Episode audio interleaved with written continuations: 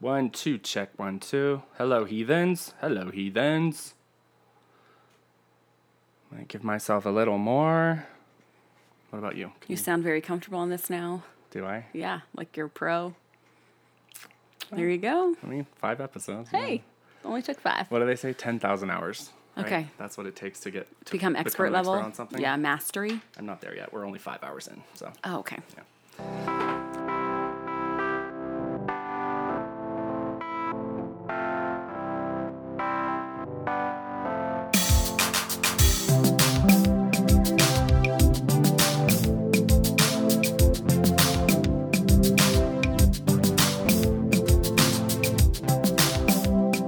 Hi there, heathens.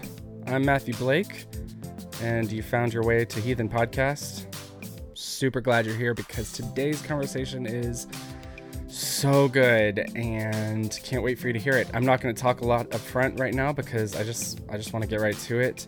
Um, there's a lot of you, you- you'll get to know me very well through this conversation actually, so there's really no need for me to talk a lot up front on this one. Uh, Becky Branch, my very special, very wonderful guest today, uh, is is one of my oldest friends and and has some wonderful, embarrassing stories about me that you're gonna hear. Which I have no shame anymore, so I don't really care. But you know, there's that.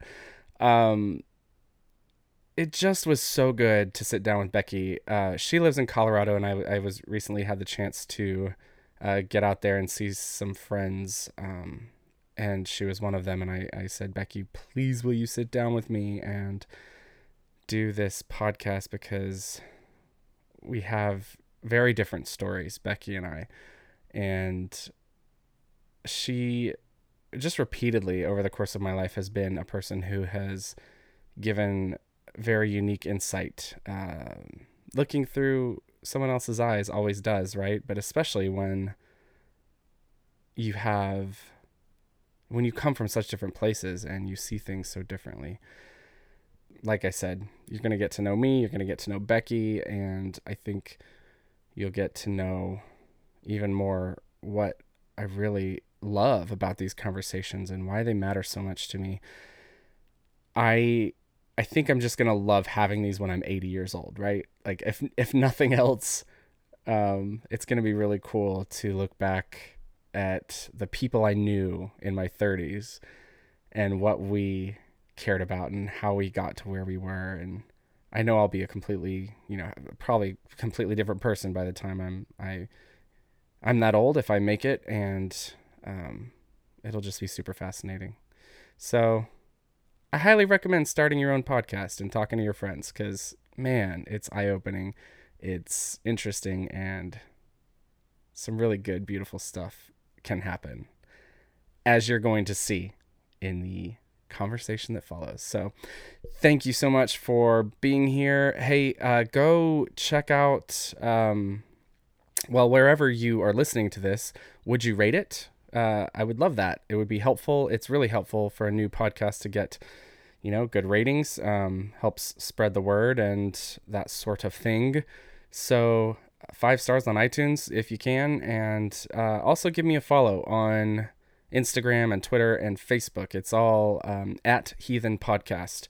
Uh, and I, I post photos of the people that I, I'm hanging out with and, you know, quotes from the episode that I find super interesting. So there's there's good stuff out there too. Would you do those things? Thanks so much and enjoy this awesome, awesome conversation.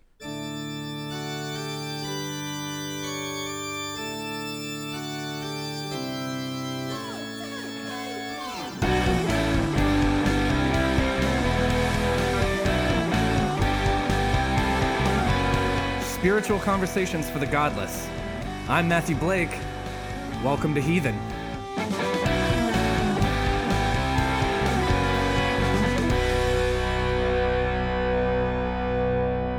Hi, heathens. This is going to be fun.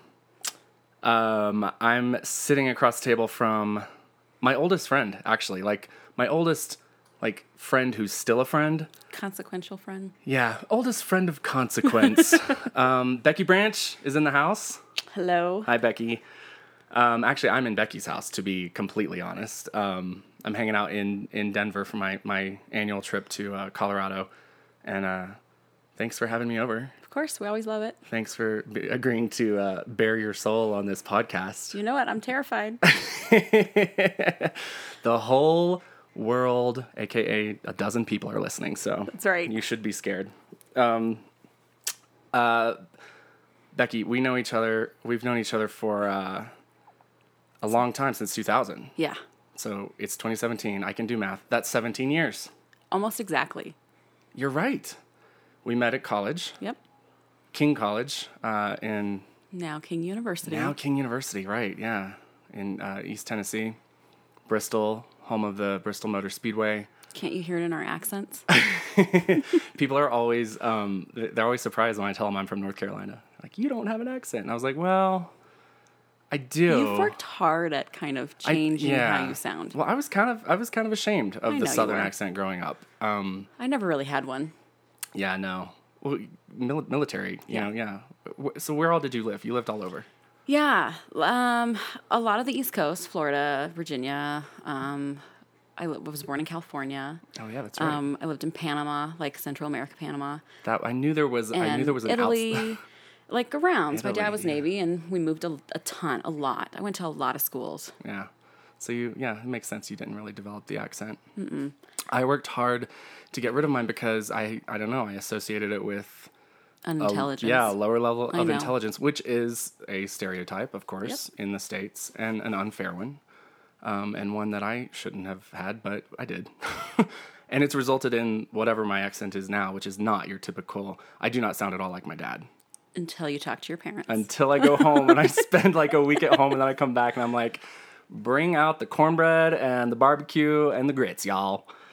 Um, yeah, I, I, the very first concert I went to, I had, I had to call to purchase the tickets, and um, ah, well, I was probably 15, 14 or 15, and the woman on the other other end of the line, once I gave her the address, you know, to charge, um, was shocked that I was from North Carolina, and I remember being so proud that, that this woman that that I was ordering tickets from over the phone in circa what would that have been 95 96 uh, did not think I was from where I was where I was sitting so Were you proud because you felt like you finally achieved like this persona you were hoping people Yeah. would understand and yeah associate with you? Oh my gosh, talk about achieving a persona.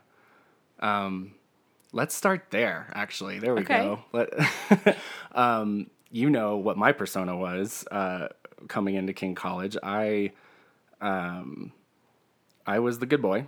Yes, you were. I was the very good boy. I was the best boy. you were. That was my goal. I was going to be the best Christian there. I was going to be. I, I mean, I, I, I that had that was what I always was growing up in my in my very small circles. So, moving into a slightly larger pond, I fully expected that I would just be able to claim that title. Um, and of course, what I encountered, what I finally had to encounter was, you know, coming to terms with my sexuality, which was in diametric opposition to this goal of mine to be the best Christian. Um, So that was fun. It made, it made it made college interesting. Um, what were you when you came to King? What were you trying to? Well, here's the present. so because I moved so much, I was always recreating who I was.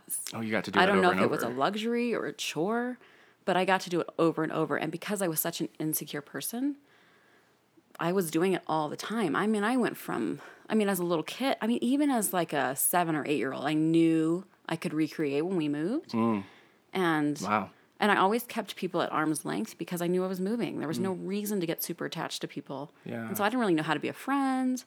So I was just somebody different all the time. I mean, I was the preppy kid. I was the goth kid. I was, I mean, I literally, we would move to a new house and I could be something different. Wow. Nobody knew me. Yeah. And my parents were not that involved. So Yeah. it's not like they really were paying attention. And if they were, they never said anything. So was it your siblings? Was it like your sister? Was she the one who knew you the best then? You know, I don't think I actually, so I'm the oldest of five. I don't think any of my siblings really knew each other until we were adults. We hmm. lived really different lives. Yeah. Yeah, you really did. we were even like with my two siblings that are closest to me in age, two years apart from each of us. Mm-hmm. You know, two years younger than me, and then my brother's two years two years younger than my sister. Um, we we were even kind of raised differently. Our punishments were different. Mm. The way our parents spoke to us were different. Even though we were really close in age, we grew up very different. Yeah. And I think you know my siblings. Yes. You can see that in us. Yes. That we were very. We grew up differently yeah, you did. in the same house. Um, I, I love your relationship with your siblings now, though. Yeah, and, and me I, too. I mean, I feel similarly to you. I, I mean, I had a great friendship with my sister. Uh, I've got a, you know, a younger sister and a younger brother, and I had a great friendship with her growing up because we were we were close enough, three years apart. We played together. Yeah. She had the typical, you know, she loved me like I was the big brother she looked Yeah. up to. Um, I probably let her down a whole bunch, but um, then uh, Clark came along. He was six years younger than me, so there's a little more distance there between Oh, Alexander's 12 years younger than me, and. Duncan is 19 years younger than me. 19 years I could be his mother. Yeah. Oh my gosh. Yeah, yeah, it's crazy. Um, but there's something about when you finally do, you know, enter into adulthood and you forge new relationships with your siblings. Yeah. I love my friendships with both Amy and Clark now. Like, they're, and they're very different. I never would have predicted as a teenager that Clark and I would be, you know, so close or that I would care. uh, Like, I mean, obviously, I love him. He's my brother, but like, Right. deeply care about his well being and who he is and what he's going through and just the joy I get from talking to them. We don't do it enough, but Google Hangouts are really helpful. Oh, that's nice. all three of So- us can- Yeah. So that was that. Like we didn't really know each other, and so I wouldn't say they really knew who I was. And I can't say for them, but I don't know if they were recreating because I didn't pay attention. Yeah. I was really focused on me. Yeah. And then so when I got to King, I was really focused on I'm going to be a good Christian. I'm going to figure out what it what this is and I'm just going to do the Christian thing cuz I didn't grow up that way. No. So when I got to King, that was culture shock. I had never met so many people who would ask me about my relationship with God, who would want to hold my hand and pray, who hugged me every time they saw me. I was I did not know how to respond to that. d- you walked around that first semester just kind of wide eyed, like I was. I what was in is this shock. place? Because you were you were brand new Christian, right? I Like, was a brand new Christian So- within the first year, How did that happen? young life. Young life. Well, I was a lot, you know, I think most teenagers, I don't know, I'm making an assumption, but I was very lost. Mm-hmm. I didn't feel connected to home. I didn't, I had some good friends, but I had, was new to the area. I'd been there maybe two years. And when you move to a small town and my dad had just retired from the military, I was the new kid and I was always going to be the new kid because people didn't move in and out of that small town. Oh yeah. And so I, I felt it and I felt, you know, I felt like I was that new person that no one was really going to take the time to get to know. We were, we weren't, we didn't grow up with these people from the time you were two years old. Yeah. But I didn't really spend a whole lot of time. We don't have to get into that, but at home, I really just didn't feel connected there. So I spent a lot of time at friends' houses or at, you know, at work or with at a you know soccer or whatever my activity was. I was always out of the house. Yeah. And one of my really good friends, who I'm still friends with now, um, she hosted a lot of young life stuff at her house. Um, her mom was really good at like supporting the young life leaders, and I wouldn't say that they were a, a particularly like religious family, but I think they were definitely a spiritual family and Can you definitely Christians. can you talk about what just briefly what Young Life is for Oh, people who certainly. don't know? So it's I a- only vaguely know. Yeah, it's a group. Um, it's a national group. It might even be international, actually. I believe it is, where you have adult leaders who mentor college age leaders, and the college age Christian leaders go out to high schools and middle schools, and they basically evangelize children um, and they bring them to the lord Yep. and they do it through camps and fun activities and goofiness and you would go to a club meeting is what they call it. And it was just goofy and fun and you sing silly songs and you would do skits and and they would do a little you know hip talk with these hip college kids and they would make you feel welcome and loved and that there was something bigger than you that um, that loved you and wanted you and then you would go to camp and then you would give yourself to the lord and that was it. You were a young life kid. And then you'd eventually grow up to be a young life college leader and then maybe you'd join the organization and Yeah. you'd be a church member who does the same thing. And you, you know it was i mean it's not a bad organization but um, i definitely realized that i became a christian through fear and through um, my being disconnected and wanting to belong. Yeah. And they so do you feel like that was the I don't want to use words like they preyed on that fear, but like Oh, that- I they, think so. they used it like that. Oh, I absolutely think so. I, and I believe, and I could be totally wrong, but I do believe there was a break in Young Life a couple, uh, several years back now, because there were some opposing views on how we reach children. oh, interesting. I was not a part of Young Life for that anymore, but Yeah. um, I do know there was definitely people who felt like this fear-based approach was not appropriate, and that are we really teaching people about love? And was the fear done in like, like did you do like altar calls? Yes. Yeah, so you would like come forward Yes. and in front of everybody Yes. and all of that stuff. Yeah, I Absolutely. mean, you're, it, what you're describing sounds like um, this, like some of the summer Bible camps that yeah, I went to. As I'm well sure it was, but it was done yeah. Mm-hmm. in a very secular way because you're reaching people who really don't know Yeah. anything about the Christian culture. So, so the fear is what motivated you. Like, was there anything like positive that attracted Absol- you? Well, yeah, I felt like I had family. I felt like I belonged. I finally felt like somebody liked me Mm. and maybe even loved me. wow, And I just never really felt that way. yeah, um, I, I felt, I, I think the big thing for me was I felt safe.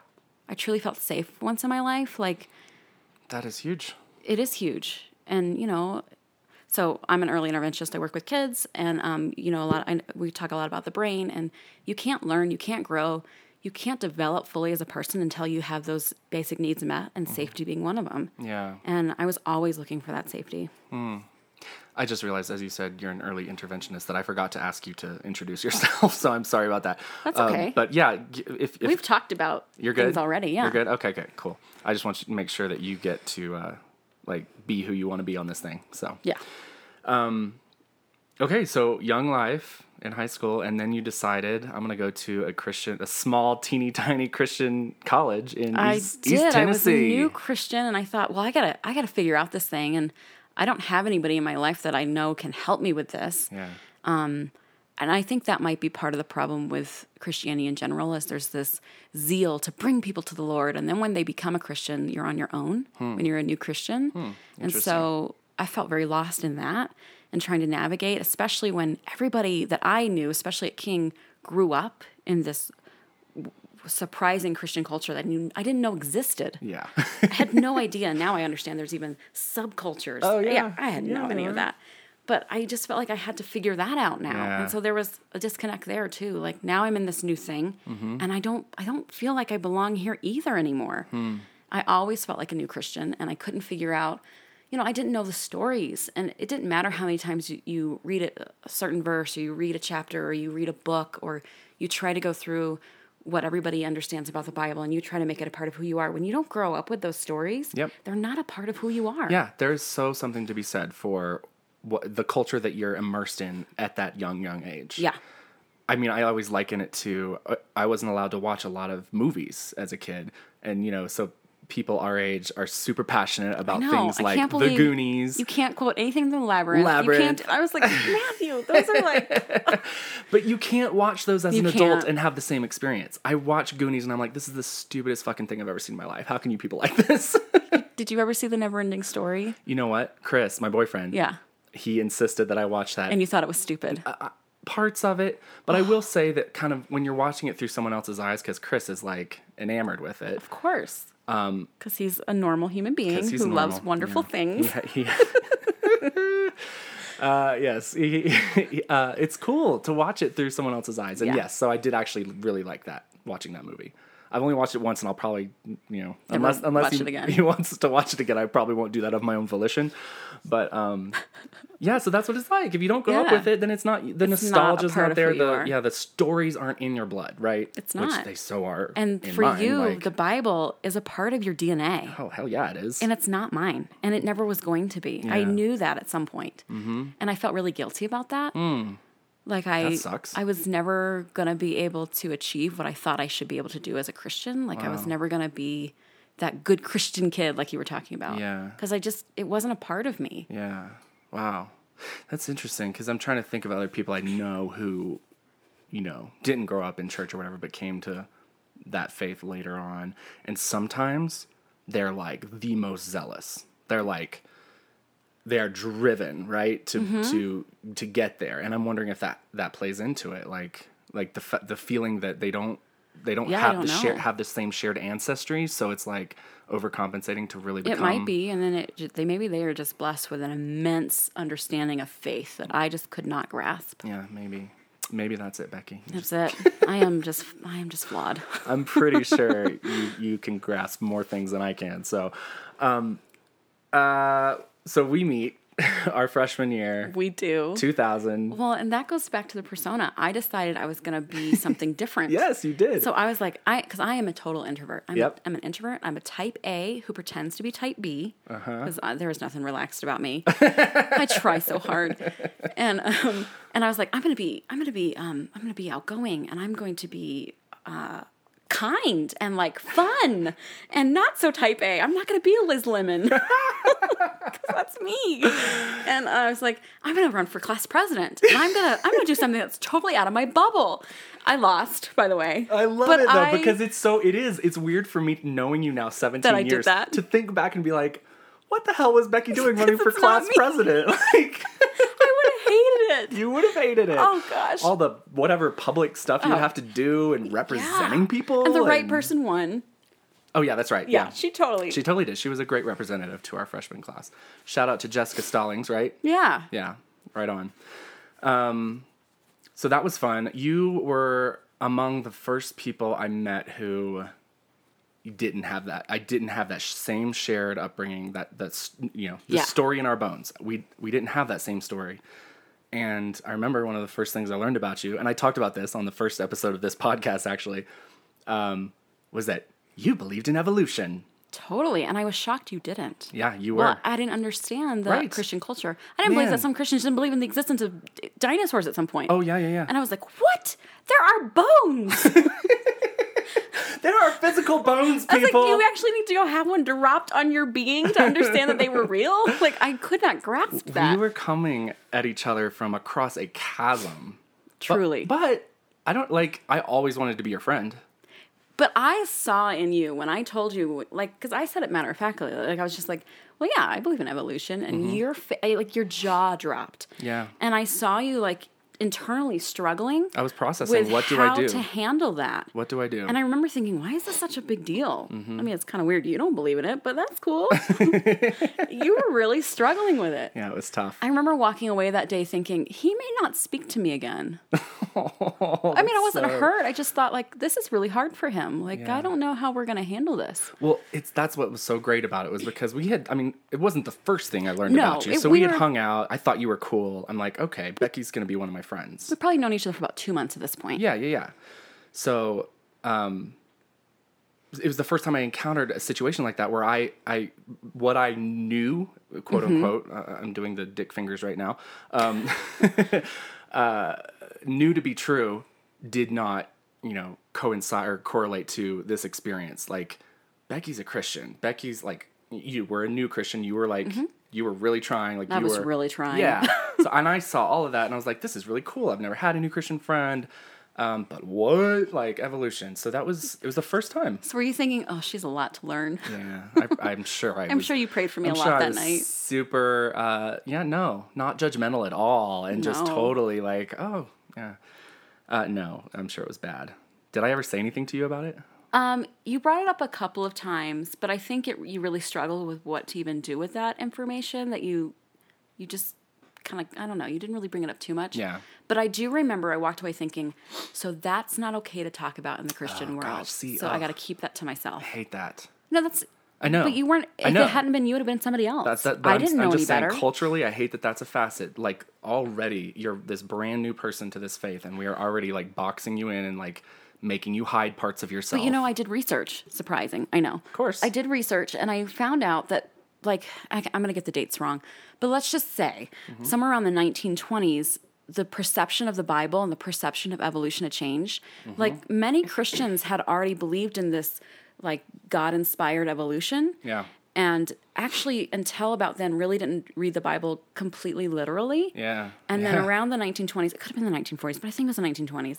Don't get, I don't know the dates. It's been a long time since I looked this up. You have Google out there in Yeah. podcast land if you want to search this. the church went through this change where they started to really read the Bible completely literally. Very true. And somebody decided, I don't know, some Christian person or group out there decided that evolution could not coincide with Christianity, and so that was what swept the Christian movement. Yeah. But before that, like even Christian scientists who are writing about evolution would liken it to God. They would say inspired by God or God, you know, Yeah. what what mandated Yeah. The, however. the, the literal seven day creation Yeah. period and all of, like that, that was like, a, in, in terms of being a widespread phenomenon that it still is.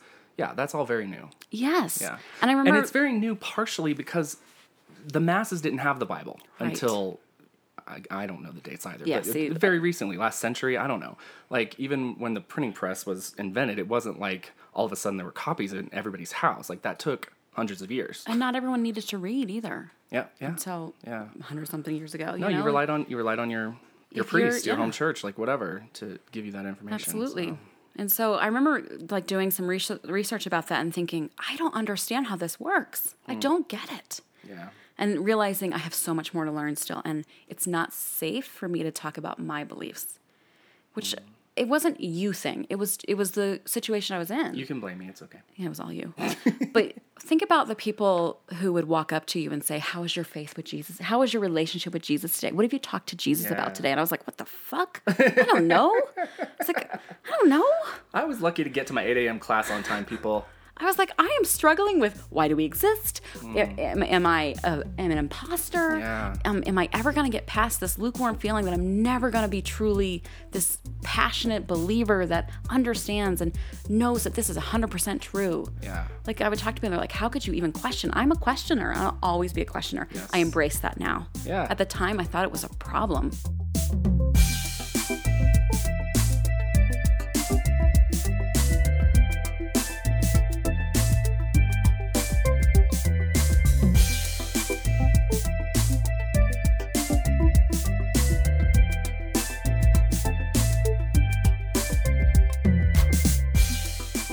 I thought it was weird to be at King College, and I spoke the language, and I knew what was what, and you know. Well, and to come learn from- that, taking it from that perspective, like language, to learn there were so many dialects within the Christian language, Hmm, yeah, and. Mm-hmm. trying to figure out who was what and how do you navigate that. It was so challenging. Yeah, it was. I had spent most of high school like debating the finer points of, you know, doctrine I didn't know what theology. Calvinism was. Yeah, yeah, yeah. I didn't know what any of that was. Yeah.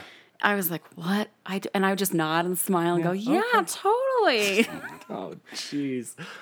Um, what did you think about like we had Devo? Uh, was that that was what it's called? Right? Oh, On, yeah. like Tuesday and Thursday nights, we'd gather in the middle of the the lobby, Liston lobby. I and liked that because I didn't and- have yeah because it was focused on one or two people up front and Yeah. Mm-hmm. I could blend in with the crowd and and feel like I was learning something more about this culture that was so new to me and I didn't and I could be a part of it and you couldn't tell I didn't belong. Yeah, I could blend in. yeah, And I think about, you know, we talked about earlier how I was always changing my persona.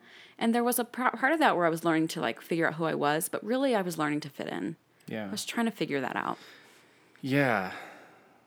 Now I don't care. I Right? just don't even care. Isn't that nice? I love my 30s. Isn't that nice? The 30s are the best. Um, and I, I give way less of a shit than I used to as well. I still, I still, you know, it still comes up and my, creeps up in the back of my psyche Yeah. and everything, and I We're have to like temper it. But, um, hmm. Okay, let's talk. uh, Are we? Are we- anything else from King? You have a shit ton of embarrassing stories I about do me have a lot. King, if you would like, I, I will give you one if you'd like to share. Sure. Oh, good, so great. let's go on to like Matthew was this naive, really sweet Christian guy who was gay, and I thought I, I was pretty certain I knew, but I was like, I guess not. Someone just told me you can't be gay and Christian, so I guess he's not gay. I just don't understand how this thing works. We're in Walmart with a bunch of our friends, and I hear from the aisle over.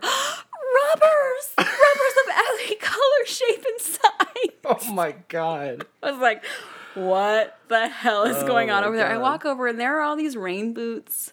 And Matthew is just enamored with all the colors, Mm-hmm. All the sizes. colors, all the colors of the rainbow, of the rainbow. rainbow.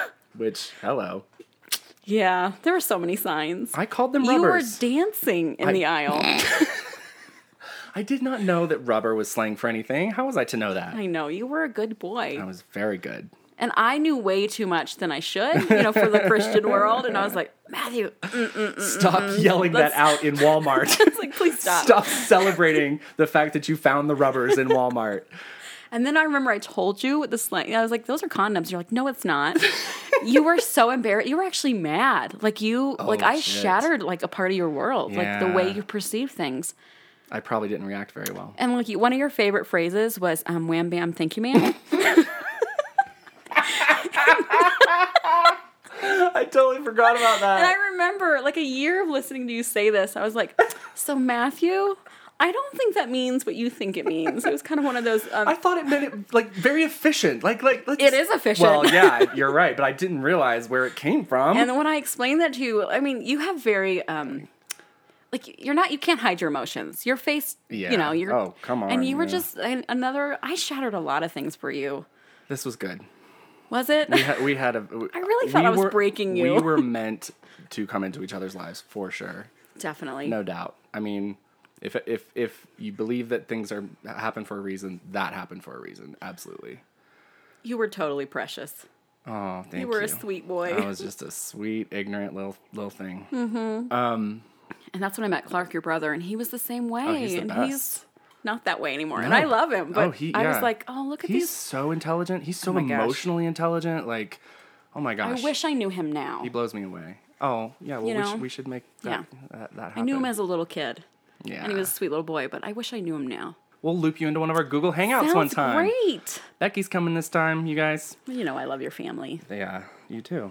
You got you you got a lot of experience with my family. Ooh, let's talk about that because Okay, that story came up right where you came home with me to Asheville, North Carolina one time. I did. Many And- times. Many times, yeah. Yeah. But one time you, I took you to my church that you I grew up in. did. And that was, I experienced so many different kinds of churches being at King because I didn't know what I was looking for. Yeah. The only church experience I had before I became a Christian was Catholic because my mom's Catholic. Mm-hmm. Yeah.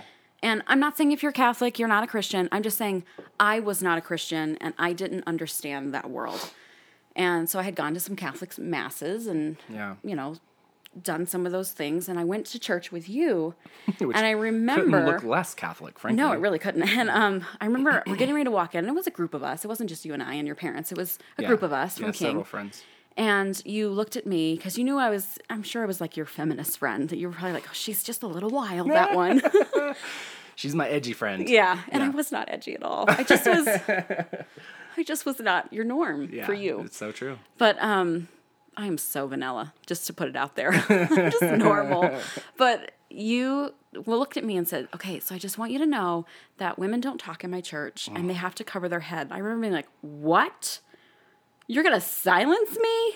like, I was just, I was shocked, but I also at the same time, I was a good person. Like, I, I never wanted to offend people, yet I Mm-hmm. Did all the time. Yeah. Because that's just who I was. But I never intended to. Of course, yeah. And so I remember being like, well, I better be on my best behavior. And I remember just like I couldn't even get anything out of the service or anything because I was I was just shocked that that's how you treated people. Yeah.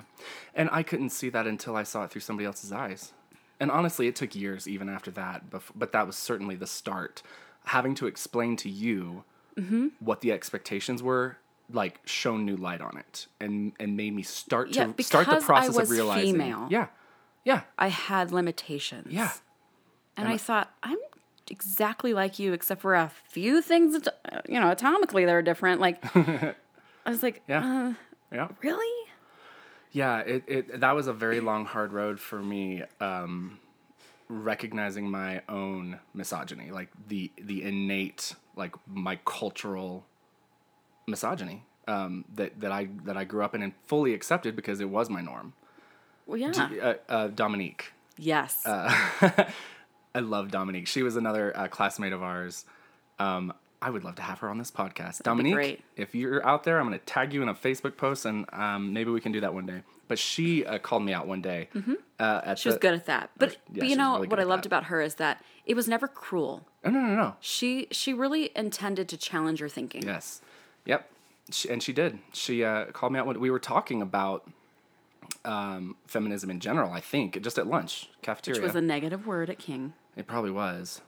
Um, and I probably would not have, yeah, I'm sure I wouldn't have said that it was a cool thing at all. Um, but what I was saying was that I wasn't sexist. Mm-hmm. And she just, she She called you out. Oh, she laid it out on the floor in front of everybody, and I was super embarrassed and felt the need to defend myself. Mm-hmm. Um, but that that act was another one that really pushed me a long way towards acknowledging and realizing like where I was coming from. and all that these women that changed your life. only women changed my life. I'm not fucking kidding. Like, I can't think of. I honestly can't think of a man who has had even a fraction of the impact that most women have in my life. Yeah, I, I it's You're welcome. yeah. Well, thank you. um, so I took you to my crazy church. You did. Look, uh, let me just like say right now, because I've talked about my church a lot, and the people who are there, um, I have a great deal of affection for. Of course. almost all of them. And I didn't feel malice when I walked in or anything no. like that. It was just not what I knew to be okay. Yeah, and I just, I just, I mean, I, I'm a little flip sometimes with my language and and you know say my crazy church and it. Uh, I'm justified. I, I I lived through it, so I can. It's it's like being able to, you know, call myself a faggot. I can say that. I've lived through it. Okay, um, I, I can talk about this church because I'm a product of it. It made me what I am. But I don't mean to disparage people. Um, Right. And I think most of the people that I grew up with had very good intentions and were just part of the same system that I was part of. And for me, the only reason I'm I'm not there anymore is because of my otherness. It's Right. because I, I'm same sex attracted. I'm queer. Um, I never would have bothered to leave or look through the lens of anybody else if I didn't if I didn't have to. Everything was great for me. So You were a star. I mean, you really were. I mean, how many girls did we know at King that were just like, Matthew's going to be someone like Matthew, or Matthew's going to be my husband. don't know We're going to have that. beautiful children. I don't know It's because that. you played a guitar. You were sweet. You were safe. You were safe. I was safe. It's because I didn't know you were gay, Well, but you know, you, oh, you definitely sexually safe for you sure. you, yeah, you put and the- all those sexually oppressed women like girls Yeah. they just you were safe Sure. I did have a um a backup, like you know the the like we were gonna get married Yeah. if, if we neither of us were married by a certain age. She's married now. yes Yeah, good for her. She doesn't have to marry me. Thank thank goodness. Um, um, so after so I left King before you did. I didn't finish school there. right Um, and then and I had moved to Reno, Nevada. yes Yeah, and you had plans to go teach in China, right? yeah i thought i was you know i don't know i was i was always searching and looking and yeah.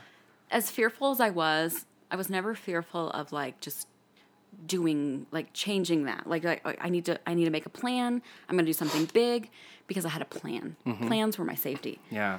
still are and Yep, um, yep, yep.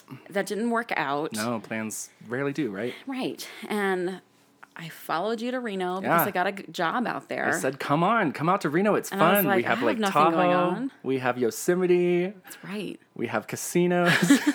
That was weird getting off the plane when you're in the airport and all of a sudden you hear just slot machines everywhere. I loved Reno. I know, We there's had, just I, something I had about it. two years in Reno. You had longer. Mm-hmm. Um, it was a very special time. We were part of a church there we were. um, that has had its issues for sure. Um, and I, I look back on it with some of the same feelings that I look back on a lot of my church experiences. But Right. I do have a lot of really good feelings about Me too. But we were a, definitely a kind of a misfit group of all kinds of Yeah. people that really just came together, which is what a lot of churches do. Yeah, which which was nice because it was kind of the first time I'd been in a church setting where there were there were people who were like open about some of their pain, some of their hurt, Yeah. some of their uh, dysfunction, and the ways that they don't fit in the church. Right.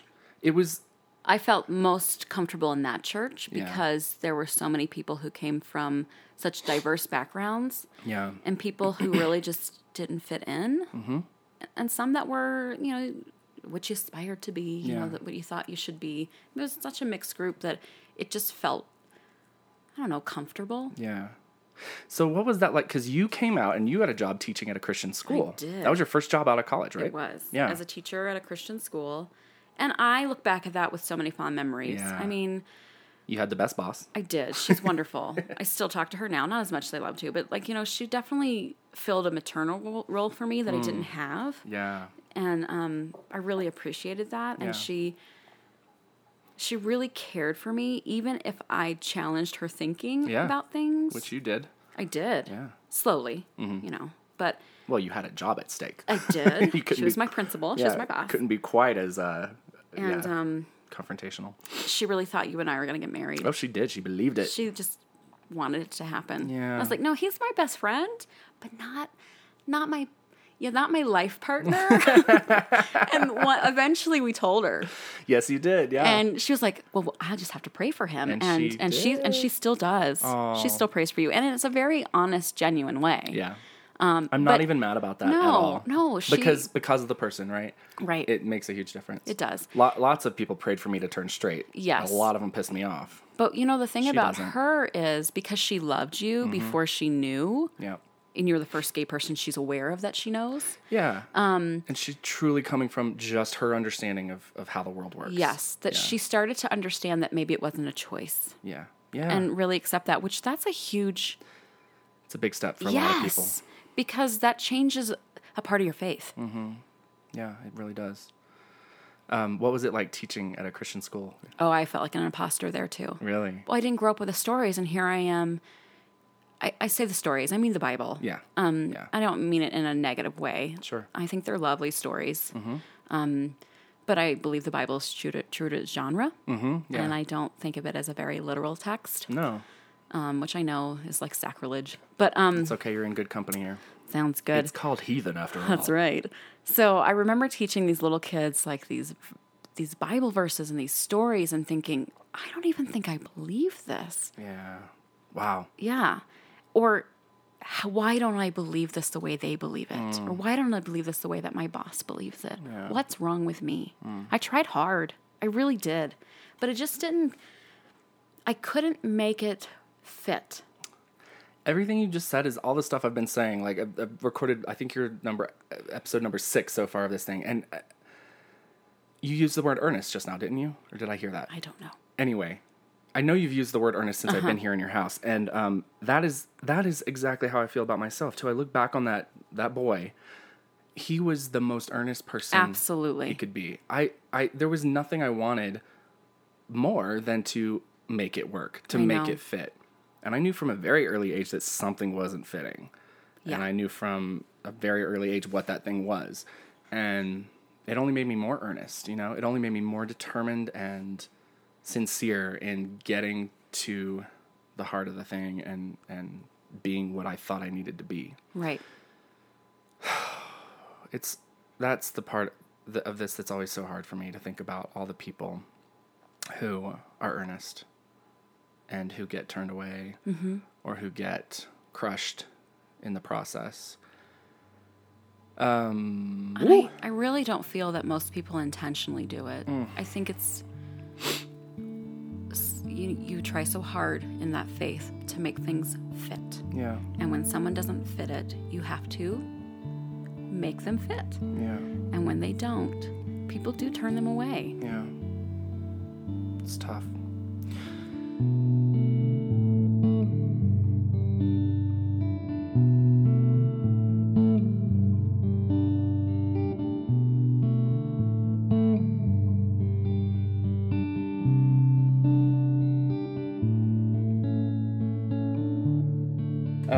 That's our story doesn't end there. No, it doesn't. Our lives have always been intertwined. Well, since- first of all, let me, uh, since we are on the record right now, I'm gonna go ahead and um, I'm taking the the credit for your marriage. all right, go for it. I'm taking the credit for your marriage. You moved to Reno because you knew me. Yes, I was friends with Adam in Reno. that's right. Who are you married to right now? Adam Branch. Thank you very much. Mm-hmm. Case closed. Your witness.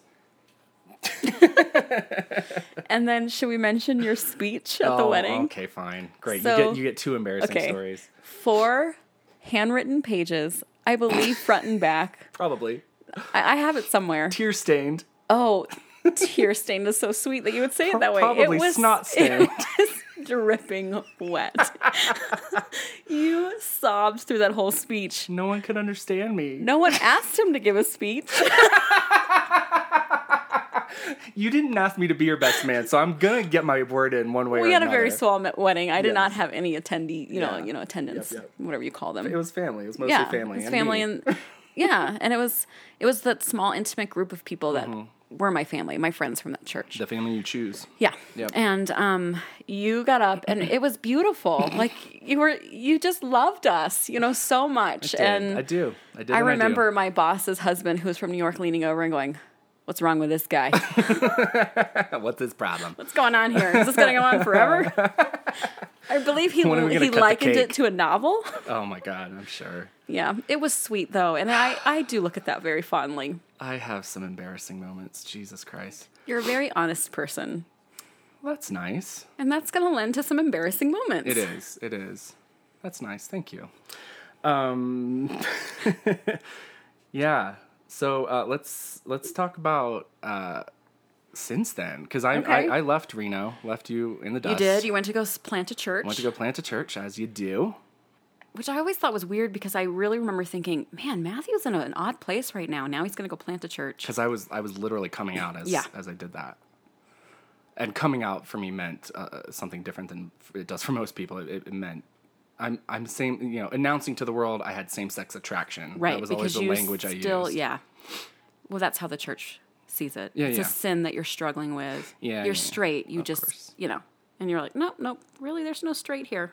Yeah, and this was after the my period of uh, a very earn again earnest 5 Mm-hmm. years of excuse me. Um, I was I was in Exodus, uh, which was the Gosh. yeah the national uh, group international. Oh yeah, I think it was called Exodus International. Um, uh, it's ex gay. It's ex gay reparative therapy. It's Let's it's put a bunch of gay men who want to be great Christians together, who are baring their souls, and Yeah. say, now that you found people who could possibly truly relate to what you're experiencing, you connect with on an emotional level, you could possibly connect to on a sexual level. Mm-hmm. Let's put you all together and and just make sure this, see how you guys can become know, right? straight. Oh my gosh. Like that doesn't make any sense. I know, and I did go to the national the conference uh, one year, and it, the the stories that you heard about these poor guys, yeah, like bunking together in you know private rooms. Come on.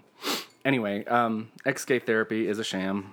Uh, we don't have to spend time on this podcast talking about that. Um, but yeah. Oh, so yeah. So I was coming out in, in the, under those terms. I had done that work, and I had decided, nope, it's not going to change for me. This is this is who I am. But I wasn't. I mean, I was not even remotely ready to like abdicate my place in the church world that I had built up over the Your whole my whole life. Uh, because I knew that that would all go away. So I, when I came out, it was, I'm same sex attracted, I'm single and celibate. Yes, I remember that. Yeah. And thinking, how's this going to work? but I, I, I always tried to honor where you were, and so when you would tell me something, I would take it at face value. Mm. Yeah. And that's what I went with until you, You tell me the next thing, and I was You're like, okay, that's where we're that. at. I say we because it wasn't me, but like. You were always and always probably will be such a big part of my life that I just was like, okay, so this is where he's at. Okay, that's the way I'm gonna take it Yeah. until it changes, and it would change. It will change. It- yeah, it will does all the time. But I remember going, okay, so now he's this. Okay, so that's what I'm Yeah, gonna go that- with. That's where we're at. That's where we're That's at. hilarious. I I, was just- like your your uh, banner, like in the march forward. Yeah. this is where we're at. That's where we're at. Okay. Um, But for you, what was going on for you after I left? Well, I got married, Yep. And um, I got my master's Yeah. Couple. in special right? ed. Well, that was my first one.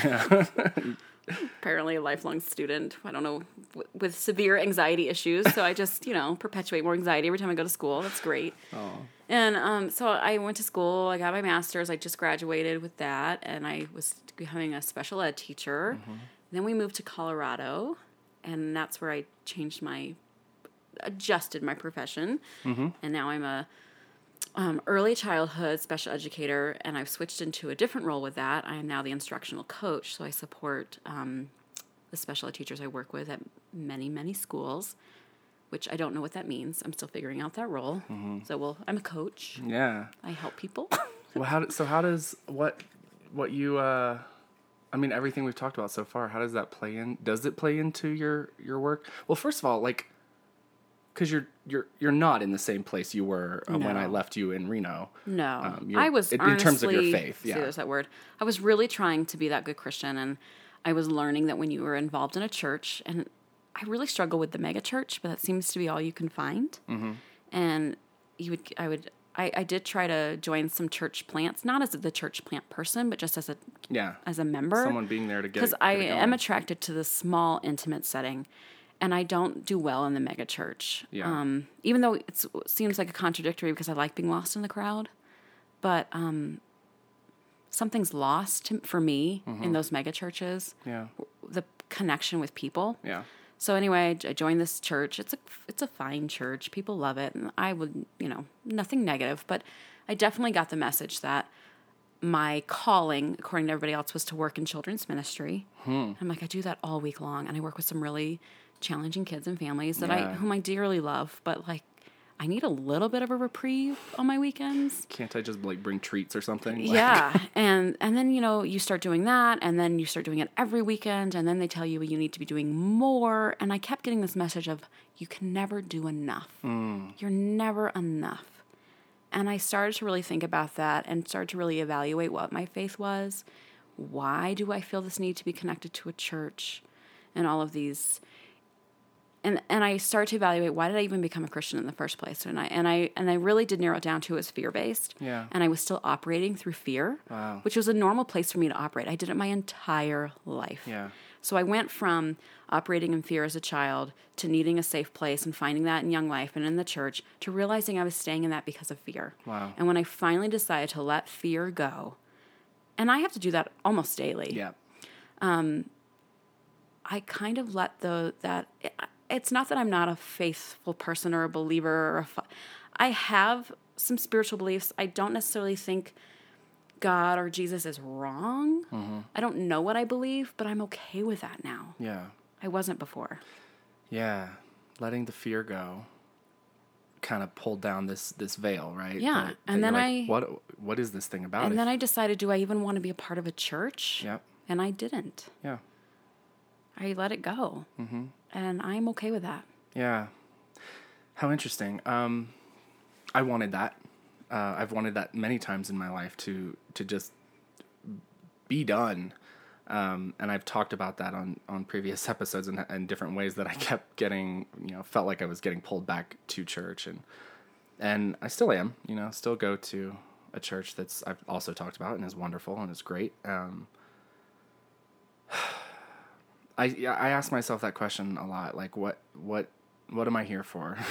Why am I doing this still? Um, there's a couple key things that are just kind of material that uh, are might sound dumb, but I mean honestly, the music. I've been a worship leader my whole life. Music is a spiritual act for me. Um, it's maybe the only spiritual practice I engage in anymore because I don't, you know, I don't pray. I don't. I, I, I yeah, I, I pray, but I don't call it prayer. I just have a an ongoing dialogue that I just talk Yeah. to God. yeah, I don't believe in prayer the way that like you ask for something and he does it. Mm-hmm. I always find it people I always find find it odd when people say, if it's your will. But I'm saying, but you're asking for this. Hmm. If it's your will. And if it's not your will, I mean like but you really are saying that's what I want. Do that for me. So I think mm-hmm. that's I always I, I always found that odd. yeah, I still find it odd. And now we just kind of talk. Like I drive a lot with my job, and so I'm in the car and sometimes listen to a podcast or radio, but sometimes I just turn it off and I sit in silence and I just out loud or in my head, I mm-hmm. just talk and I say what's going on and how I'm feeling. And I do believe I'm talking to God, but I'm not asking for anything because I feel like if we think about God as a relationship, I don't go around asking my friends for them to do stuff all the time. I mm. talk about what's going on, mm. even if they know. Like, you know, yeah, I just talk. sure, And I do feel that things are revealed to me through nature or through events or something positive happens or something negative happens and I go, this is for me to learn from. yeah, I kind of view it that way, but I don't I don't ask for things. I don't pray for people. I know that sounds horrible, No, but I'm doesn't. I'm not ashamed of that. no, I, yeah, I for me prayer was such a practiced like, um, profession. It was a thing I did. It was the it was we we started out this conversation talking about the persona we wear, right? Yeah. It was one of the things I wore to make sure that people knew where I stood Right. and what I was and that I was I mean, I had a high standard for myself, right? And I, I- was going to be the leader in all these communities that I was involved in. And prayer is so part of that because, it, Yeah. especially when you're in organized um, moments of worship, you know, corporate worship and things like that, it's a very public thing. And it's a very um, for a lot of people, it's a vulnerable thing. Yeah. Uh, for me, it never was. For me, it totally was. It, it it wasn't vulnerable because I wasn't being myself. Got it. That's what I mean. Like I, it was, it was a practiced. you know, it Yeah. it was very calculated. Yeah. So calculated. I think it was for me too, but Yeah. I am, again, I am. I was, I, I guess, the wall, the wallflower. Like I did not like to be the Mm-hmm. Yeah. center of attention. I hated my birthday. Please don't point out it's my birthday, kind of thing. Yeah. And so when it, you have to do that round robin or pray out loud, Mm-hmm. all I could do was think about what I was going to say. Yeah. It was not genuine. It was how can I just get through this? Yeah. How can I say something to not to not implicate myself as the imposter? Wow, yeah. I I'm I'm so averse to it now because I I know what I what it was for me and I just am so very I'm still deeply in this deconstruction part of like you know just taking apart the legos of what I grew up in Yeah.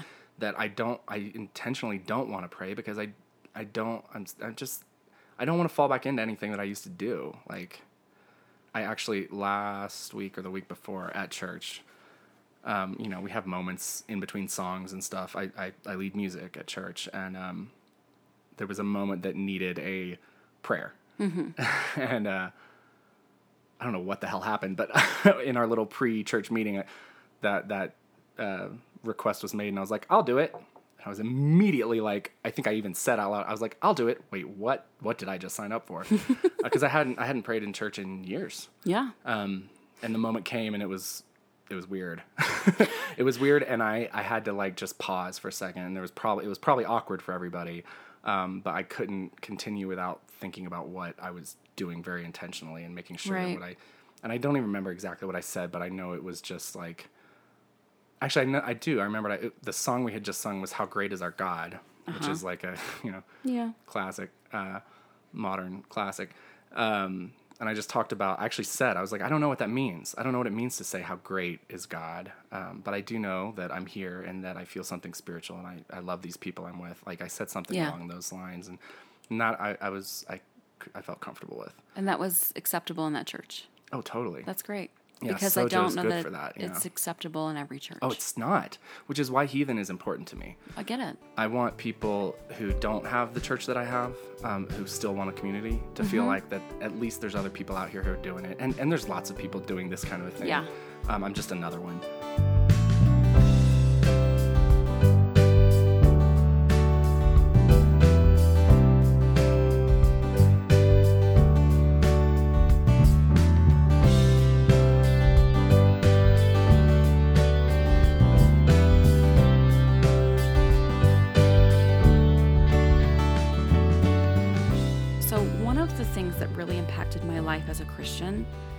Human being, was at King.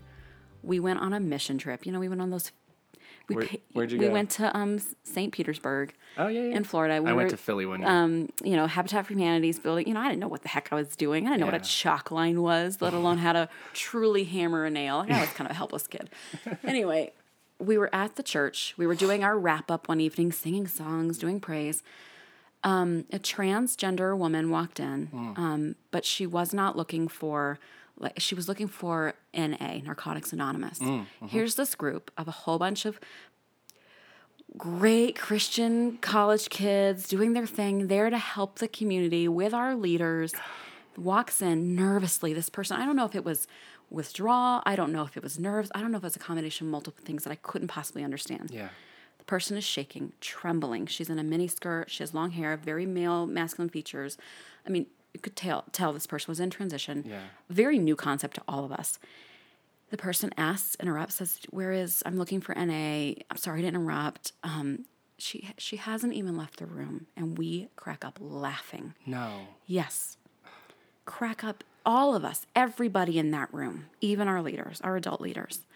And in the middle of laughing, I remember stopping abruptly and going, What is wrong with us? And I remember being like, I don't even know the right word. I was, I, I, I started to really question what I was doing and who I was. And that moment changed my life. Yeah. I real I recognized that the person I wanted to be was not the person I was, and that there was a lot of flaws in the people that make up the church, which is normal. But here we are helping, you know, I do quotations, a mm-hmm. community. And this is probably somebody who needs people more than anybody, needs to feel accepted, which is all I've ever wanted. And they're not even out of the room, and we are cracking up laughing. You can't you can't paint a more accurate picture of what's fucked up about church Christianity. The thing the thing that we were in. we should have said, you know, I don't know where it is, but you're welcome to join us. We're singing some songs. If not, you know, um, one of our leaders somebody said, let me help you find it. I mean, that's what we could have done. Of course. Of course. Is that what we did? No. I mean, I'm, I'm going to choose to believe that a lot of the laughter was the was the discomfort and the, the- the, Absolutely. newness I'm- of, of I'm sure it was. yeah, and not not But who- but but not that is not to excuse. No. Absolutely not. But I will um, always feel shame for that. yeah, But I will always be mindful of that story. yeah. It will always dictate how I try and treat others, that I will not treat people that way. Can I step into this same space and tell you my Yes, story? yes. That's the exact same. Um, when I was in Exodus, Mm-hmm. uh, going through reparative therapy and all this lovely stuff, um, we caught wind. Our group, our Exodus group, caught wind of a event that was happening on the UNC Asheville campus, and it was a uh, pastor. Uh, uh, I'm not sure. I don't know where what his tradition was, who was uh, coming onto campus to speak to the the. Um, I don't know if it was a gay straight alliance or just a queer group or what, but whatever the the safe space for queer people was on campus, he was coming to talk to them about. Uh, he he was representing an open and affirming community and came to to be that to these these college students. Um, we caught wind of it, and and our we had a ringleader uh, of our little group, whose name was Robbie, and he um, Robbie rallied us and he said, We got to be there. We got to represent the other side, you guys. We got to show these kids that there's another way that they can change their orientation, which none of us had done, but we're, thought, we all thought we were in the process of doing. Just had to pray a little bit harder. Of course, right? Uh, go to read a few more books, go to a few more services where they beat you on the head and you sh- convulse on the ground. Um, did all those things I know. excuse me. Um, we go to this thing, and I'm and I was very uncomfortable. Um, I didn't. I thought I th- in my in my my head tells me I'm doing what's right, right. Um, we're we're sitting there as this guy's talking, and then I think he opens it up to questions, and Robbie, phew, like stands He up. was primed and ready, I'm oh sure. yeah, of course he was. He he uh, and Robbie was a good guy, but I was gonna say he's probably like a deeply he's got to do the guy. right thing in his in his mind. Yeah, he yeah. Um, he felt. I think he felt a lot of responsibility for all of us. Uh, anyway, he he he shot up and and and said, "You, I, I just want to give you all the other option, you know." And he laid out the case.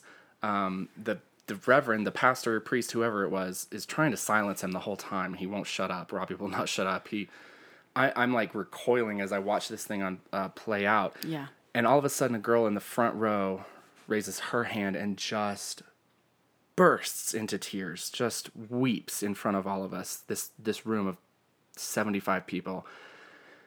And she said, fuck. Um, she said, every time I try to reach out, every time I come to to a group like this where maybe there is a, a spiritual place for me, this she points at Robbie and says, This happens. And she's she she's hunched over and just is weeping. Uh, and that was my moment when I knew exactly what you just said. This is not the person I want to be. No. This is not right. I don't Right. care what my head tells me. This, what we're doing right now, is wrong. It's not love. no. I know that people believe because I think it's fear based. Well, you go to hell if you're not that perfect Christian. You go to hell if you don't if you don't follow the right rules and you don't truly change your heart. Which what does that even mean? Change your heart? I don't even know. I believe it means seeking the truth that works to benefit people. Hmm. Am I benefiting people? Am I loving people? Yeah. I wasn't. When I was always trying to be the good Christian, it was an act, it was a show. I mean, I did do nice things, but it wasn't because I wanted to make something better for somebody else. It was because I wanted to make it better for me. Yeah. I wanted to make sure my salvation was secure. Yeah. I don't worry about that anymore. Right. And you know what? I I genuinely care now, and I bet there are people who can do both. I was not one of them. Um, I mean, I don't want to say my way was the only way. Like I really just couldn't reconcile it. Hmm. And that's my own issue, I'm sure, but I'm okay with that. Yeah. um, I I know now that when I do things, I do it because I truly care for somebody, That's great. not because I'm I'm following a prescribed way to react to the world. Hmm. Yeah. And you know what? It's still a selfish thing to do nice things for other Of people. Of course. eh, But that's okay. Yeah. Like you do feel satisfaction and good. Yeah. Like you get those positive vibes. Yeah. And that's okay. It is. But there's a di- you, you you have to make that distinction between am I doing this for my for that persona that Mm-hmm. I need that I need people to believe I am, uh, that I need to believe I am, Mm-hmm. uh, or am I doing this because it is simply what my heart tells me to do? Right. The heart is so un- under underrated in uh, evangelicalism. It's we don't trust our hearts. We're taught not to trust our hearts, and our hearts are right. Our hearts are always right. Yep. So that was a kind of a heavy story, but hmm. it's it really I mean both of those truly when you are you know, we I think we just deal with our own feelings of of not being able to fit in or being insecure or but I think when you're really when you want to value people and you're confronted with somebody who is trying and they have that moment of vulnerability and you start to recognize how you may have maybe not that person in particular um, but someone like them, how you may have led to some of those feelings for them, I would hope you would want to change. And I'm glad that I chose to change. Yeah. Here's to the change. I always think of that. And how do I how do I treat people to that? I always wonder about that person as well. Mm. Where are they now?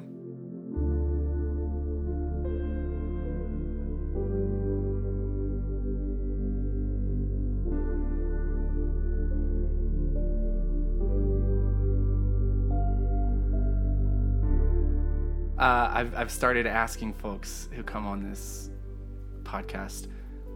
Um, one of one of my uh, most difficult questions to answer right now is what do you believe? I can talk all day about what I don't believe, Yeah. um, and I have harder time saying what I do believe. Is there anything that you personally you you feel like you can say I believe this thing? Yeah. I believe that I'm always evolving in my faith and in my understanding of the world, and I love that. Mm. I don't want to be stagnant or, and I don't think that I'm wishy washy. Yeah. I just believe that we're not designed, we're not designed or or expected to know it, to understand how it's going to work out, how it all ends, how it even started necessarily. And I go, who cares? I love learning and figuring things out and learning about other people's stories. And it's okay if they don't work together or mesh together. Like, there's a reason. Yeah. And I don't know the reason, and I'm okay with that. I would never have been okay with that before. I was always seeking the truth, always trying to figure it out. And I don't know the truth, and I'm okay with that.